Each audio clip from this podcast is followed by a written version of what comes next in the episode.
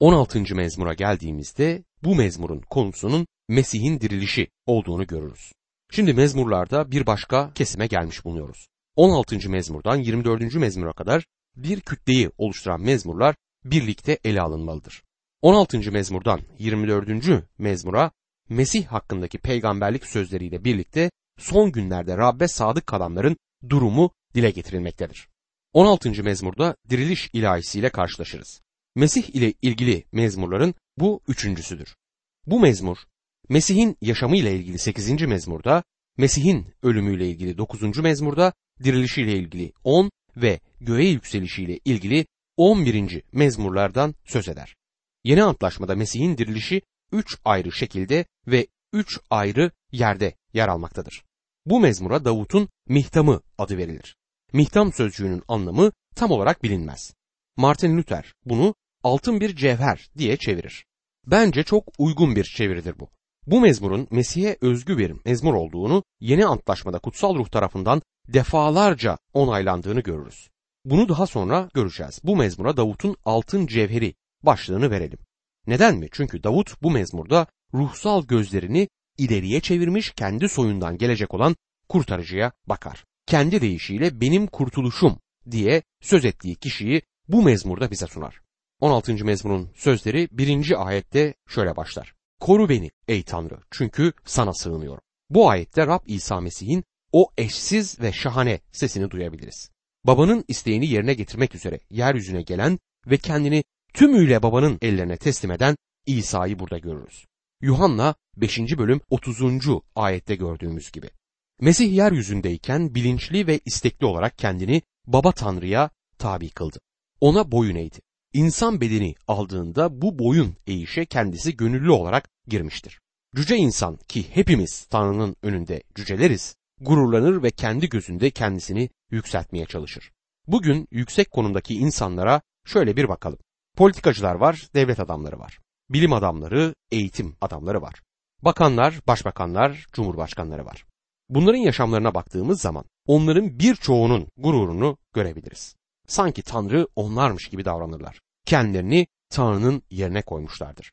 Ey cüce insan! Kim olduğunu sanıyorsun? Küçücük bir fındıktan daha büyük olamazsın.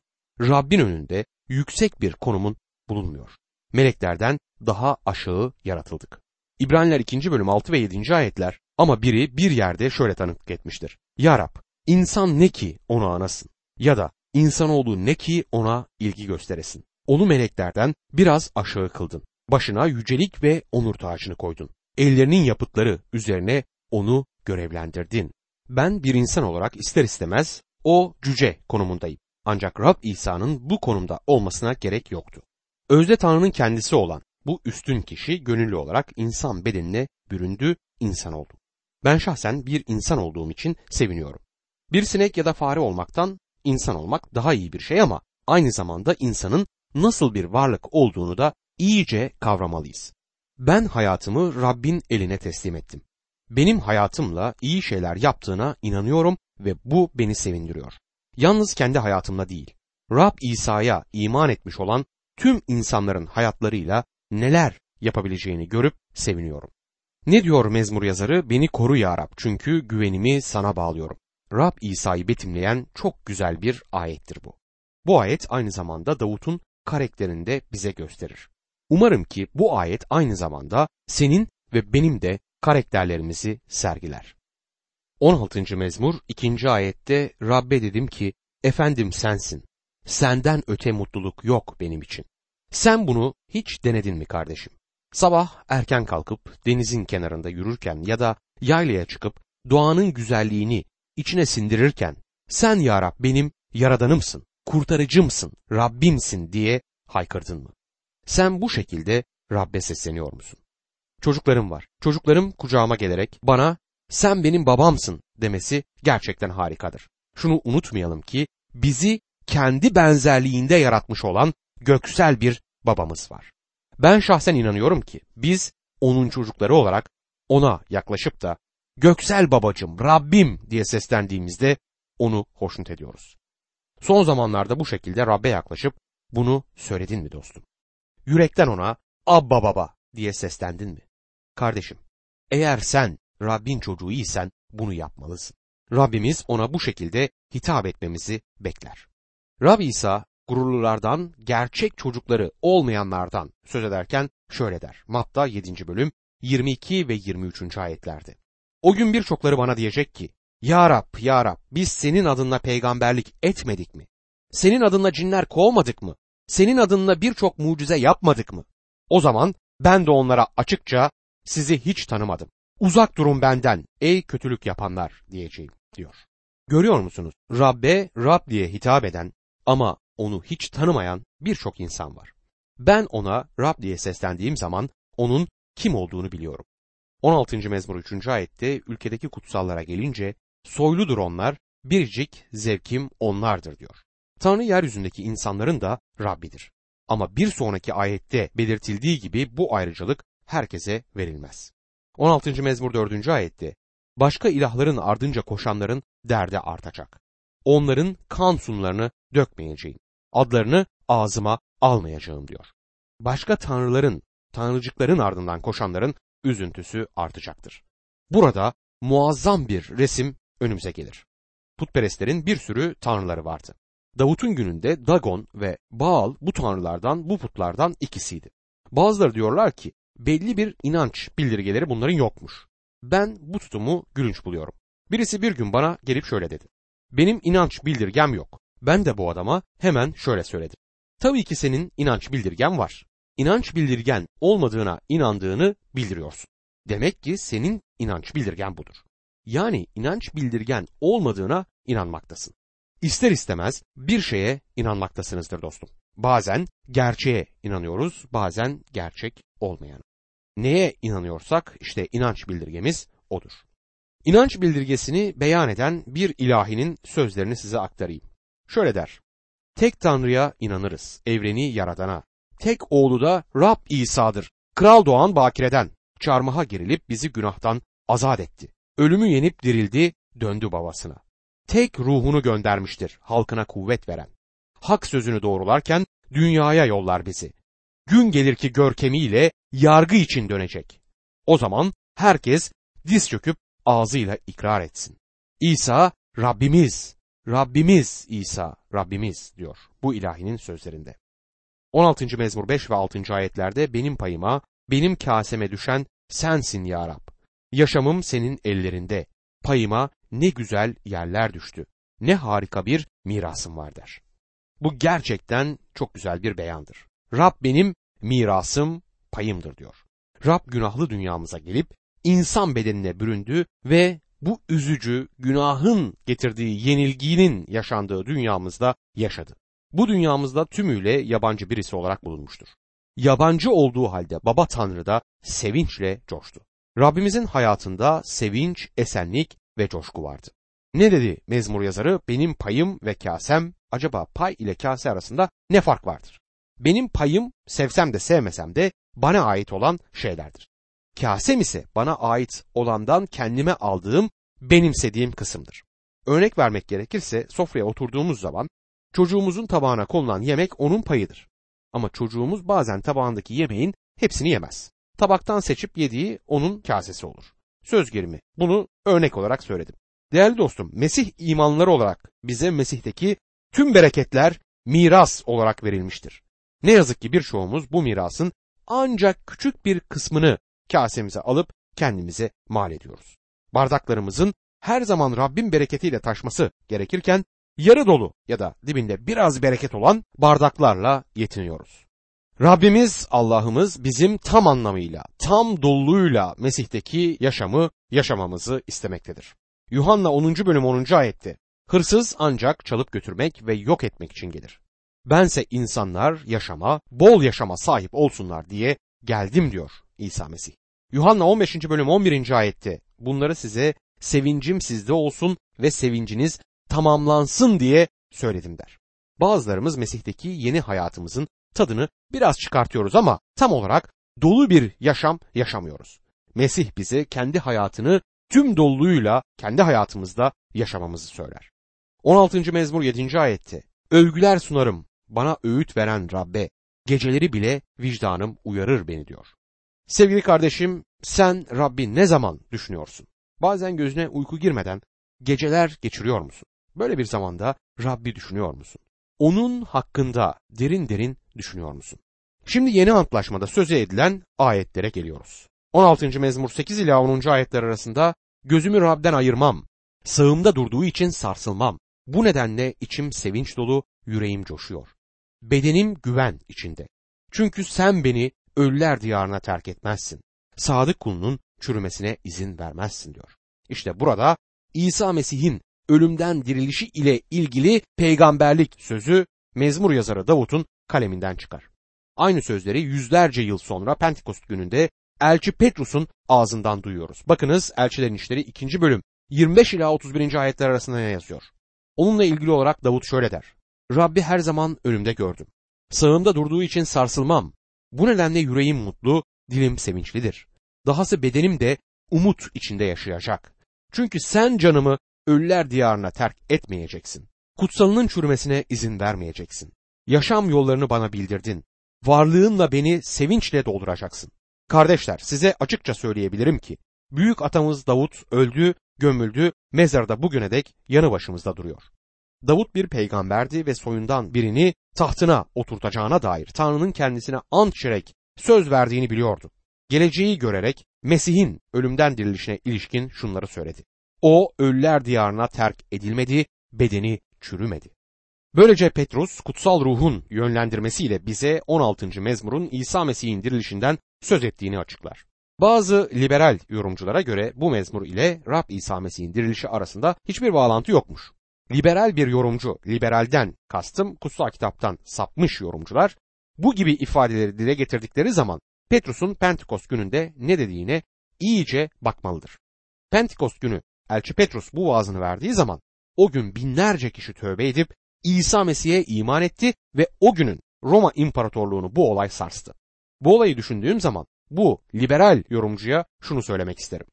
Sizin bu liberal kutsal kitaptan sapmış görüşlerinizi içeren vaazlar sayesinde kaç kişi Rab İsa'ya iman etmektedir? Bunu sormak istiyorum. Vaazın Rabbin sözüne sadık olup olmadığı bundan belli olur. Elçi Petrus Rabbin sözünü olduğu gibi vaaz etti ve binlerce kişi tövbe edip Mesih'e inandı. Madem ki Elçi Petrus 16. mezmuru Rab İsa'nın dirilişiyle bağlantılı Tanrı sözü olarak beyan etti, ben de buna inanmalıyım. Pentekost gününde Petrus aynı zamanda şunları söylemiştir. Elçilerin İşleri 2. bölüm 32 ile 36. ayetler arasında. Tanrı İsa'yı ölümden diriltti ve biz hepimiz bunun tanıklarıyız. O Tanrı'nın sağına yüceltilmiş, vaat edilen kutsal ruhu babadan almış ve şimdi gördüğünüz ve işittiğiniz gibi bu ruhu üzerimize dökmüştür. Davut kendisi göklere çıkmadığı halde şöyle der. Rab Rabbime dedi ki ben düşmanlarını ayaklarının altına serinceye dek sağımda otur. Böylelikle bütün İsrail halkı şunu kesinlikle bilsin. Tanrı sizin çarmıha gerdiğiniz İsa'yı hem Rab hem Mesih yapmıştır. Açıkça görülmektedir ki 16. mezmur Mesih'in dirilişinden söz eder. Sadece Elçi Petrus değil, Elçi Paulus da 16. mezmurdan alıntılar yaparak Mesih'in dirilişine atfetmiştir. Elçilerin İşleri 2. bölüm 34 ila 37. ayetler arasında Davut kendisi göklere çıkmadığı halde şöyle der. Rab Rabbime dedi ki ben düşmanlarını ayaklarının altına serinceye dek sağımda otur. Böylelikle bütün İsrail halkı şunu kesinlikle bilsin. Tanrı sizin çarmıha gerdiğiniz İsa'yı hem Rab hem Mesih yapmıştır.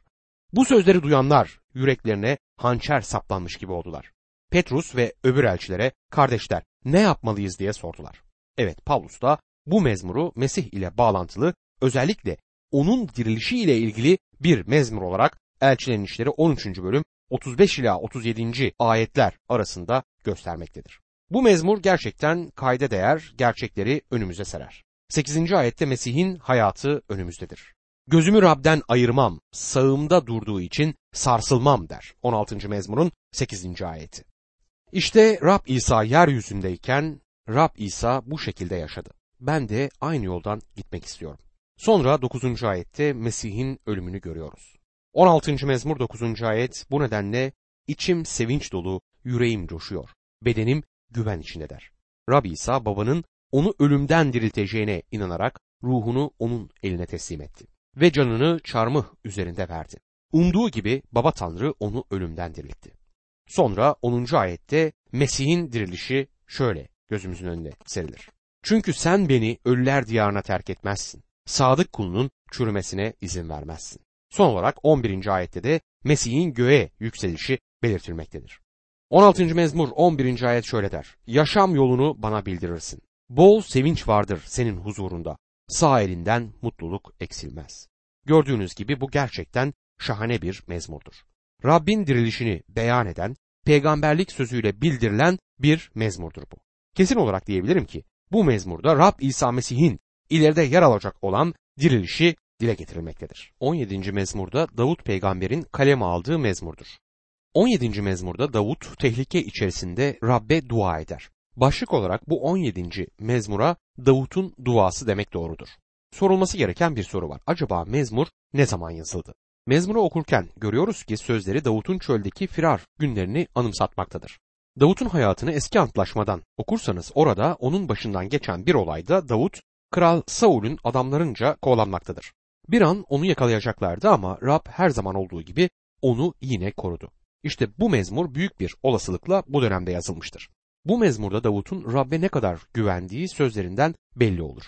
Mezmurun sözleri Davut'un hayatından söz eder ama başlıca Rab İsa Mesih'in bir resmini bize yine göstermektedir. Aynı zamanda bu mezmur bizim için de bir dua şeklini oluşturur. Davut gibi biz de denenmelere düştüğümüzde, tehlike içinde olduğumuzda ya da kaygılandığımızda Rabbe bu mezmurun sözlerine benzer sözlerle dualarımızı yükseltebiliriz. Bu mezmuru çalışırken şunu hatırlamalıyız. Mezmurda yeni bir bölüme geldik ve bu bölümde mezmurların sözleri peygamberlik niteliğinde İsa Mesih hakkında bize bilgiler aktarmaktadır. Mezmurların çoğu İsa Mesih hakkındadır. Kutsal kitap zaten onun kitabıdır. 17. mezmur 1. ayet şöyle der. Haklı davamı dinle ya Rab, feryadımı işit, hilesiz dudaklardan çıkan duama kulak ver. Evet bu mezmur Davut'un bir duasıdır. Büyük bir olasılıkla amansız düşmanı Kral Saul tarafından kovalanırken bu mezmurun sözleri ilham yoluyla Davut'a verildi. Davut tehlike içerisindeyken bu sözleri kağıda döktü. Dua yürekten gelir ve yazarın gerçekten ne düşündüğünü de dile getirir. Bu sözlerde yapmacık hiçbir şey bulunmaz. Bu sözlerde aldatıcı bir şey yoktur. Yani kısaca diyebiliriz ki samimi bir yürekten taşan duyguların dile getirdiği sözlerdir bunlar. 17. mezmur 2. ayet şöyle der. Haklı çıkar beni çünkü sen gerçeği görürsün. Her şeyi gerekli bir dengeye sokması için kendisini Rabbin ellerine teslim etmeye hazırdır. Ortada olan şeyleri gözlerin görür diyor. Sizi bilmiyorum ama ben kendi durumumda Rab'den adalet isteyemem. Çünkü Rab adaletini benim hayatımda uygulayacak olursa mahvolurum. Rab'den istediğim bir şey var. O da onun lütfu içinde bana merhamet göstermesidir. İnsanların ihtiyaç duydukları şey adalet değil, merhamettir. 17. mezmur 3. ayet yüreğimi yokladın, gece denedin, sınadın beni, kötü bir şey bulmadın. Kararlıyım, ağzımdan kötü söz çıkmaz diyor. İlginç bir noktaya dikkatinizi çekmek isterim.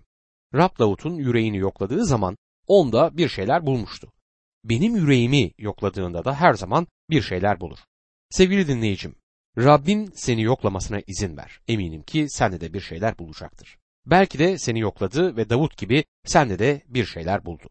Unutmamalıyız ki bu ayetin sözleri özellikle İsa Mesih'e özgüdür. Mezmur yazarı birinci ayette yapmacık dudaklardan çıkmayan sözlerden ve duadan söz ederken bunun mezmur yazarı ya da herhangi bir insan ile ilgili olduğunu sanmıyorum.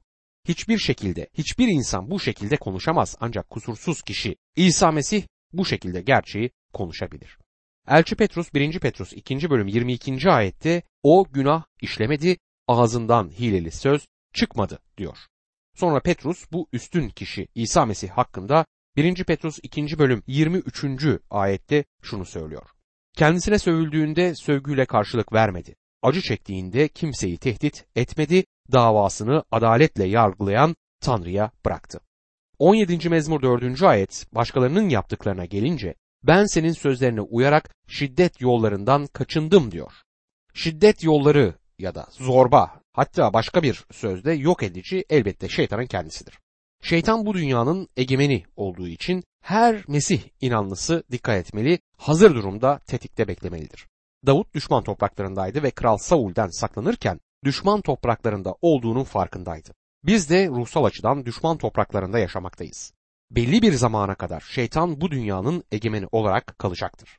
Bergama'daki kilise topluluğuna diri Mesih şöyle seslenir. Vahiy 2. bölüm 13. ayetin başında. Nerede yaşadığını biliyorum. Şeytanın tahtı oradadır. Sizin nerede yaşadığınızı bilmiyorum dostum ama nerede olursanız olunuz bu dünyanın egemeni şeytandır. Onun topraklarında yaşamakta olduğumuzu unutmamalıyız.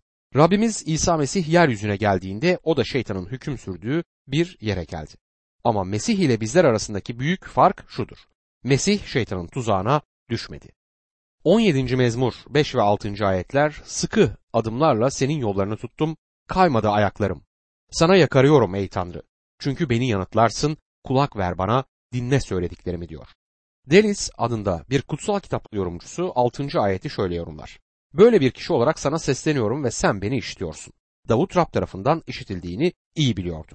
Rab İsa Mesih kendisine ait olanlarla her zaman özdeş olmuştur. Onların acılarına, sevinçlerine ve duygularına paydaş oldu. Mesih babaya dua ettiği zaman duası duyuldu. Değerli dostum biz Mesih adıyla dua ettiğimizde Tanrı duamızı işitir ve buna cevap verir. Bundan emin olabilirsiniz. Özellikle başımız dertte olduğu zaman Rab dualarımıza kulak verir, bizi duyar ve yanıtlar. 17. mezmur 7 ve 8. ayetlerde göster harika sevgini. Ey sana sığınanları saldırganlardan sağ eliyle kurtaran, koru beni göz bebeği gibi, kanatlarının gölgesine gizle der. Davut'un gününden yüzyıllar önce Tanrı buna benzer bir söz kullanmıştı. Bunu çıkış kitabında 19. bölüm 4. ayette görürüz. Şöyle yazar. Mısırlara ne yaptığımı, sizi nasıl kartal kanatları üzerinde taşıyarak yanıma getirdiğimi gördünüz diyor. Bu sözlerde kendi durumumuzu da görebiliriz. Bazen Rab bizim de böyle bir köşeye kısılmış durumda olduğumuzu görmemize izin verir ki ona dönelim. Ancak o zaman onun kanatları altına sığınmak isteriz. Yüzlerce yıl sonra Rab İsa Mesih Yarışulim kentine bakıp şöyle dedi. Matta 23. bölüm 37. ayetti. Ey Yarışulim! Peygamberleri öldüren, kendisine gönderilenleri taşlayan Yarışulim! Tavuğun civcivlerini kanatları altına topladığı gibi ben de kaç kez senin çocuklarını toplamak istedim ama siz istemediniz. Burada kullanılan kanatları altına sözüne dikkatinizi çekmek isterim. İşte Davut bu 17. mezmurda bize bunu aktarmaktadır. 17. mezmur 9 ila 12. ayetler arasında kötülerin saldırısından, çevremi saran ölümcül düşmanlarımdan yürekleri yağ bağlamış, ağızları büyük laflar ediyor. İzimi buldular, üzerime geliyorlar. Yere vurmak için gözetliyorlar. Tıpkı parçalamak için sabırsızlanan bir aslan pusuya yatan genç bir aslan gibi diyor. Davut Tanrı'ya yalvarmaktadır. Tanrı onun duasını işitti. Davut bundan emindir. 17. mezmur 13 ila 15. ayetler arasında kalk ya Rab, kes önlerini ey başlarını. Kılıcınla kurtar canımı kötülerden. Elinle bu insanlardan ya Rab. Yaşam payı bu dünyada olan insanlardan. Varsın karınları vereceğim cezalara doysun. Çocukları da yiyip doysun.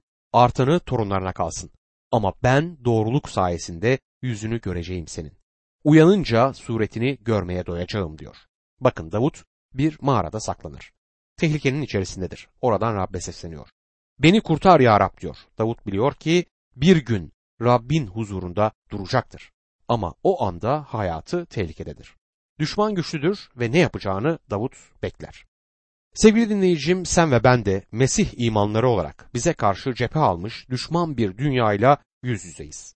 Dünya şeytanın yönetimi altında olduğu için bize karşıdır. Bir öykü duymuştum. Şöyle, çocuğun biri tarlada oynarken kocaman bir bitki bulmuş ve bunu kökünden sökmeye karar vermiş. Tüm gücüyle bitkinin yapraklarına sarılmış ve çekmeye başlamış. Sağa çekmiş olmamış, sola çekmiş olmamış. Derin bir nefes alıp çekmiş yine olmamış. Sonunda tüm gücünü toplayıp bitkiye asılmış ve büyük bir çatırtıyla kökünden sökmüş. Çocuk da kendini bitkiyle birlikte yerde bulmuş. Bütün bunlar olurken yaşlı bir adam onu izliyormuş. Bitkinin kökünden söküldüğünü görünce yaşlı adam çocuğa aferin çocuğum demiş. Sonunda başardın. Çocuk ayağa kalkarken cevap vermiş. Sökmesine söktüm ama bütün doğa bana karşıydı demiş. Bütün dünya bize karşı olsa bile bizim yardımımıza çağırabileceğimiz göksel bir babamız var. Davut onu yardıma çağırdı, biz de aynısını yapabiliriz.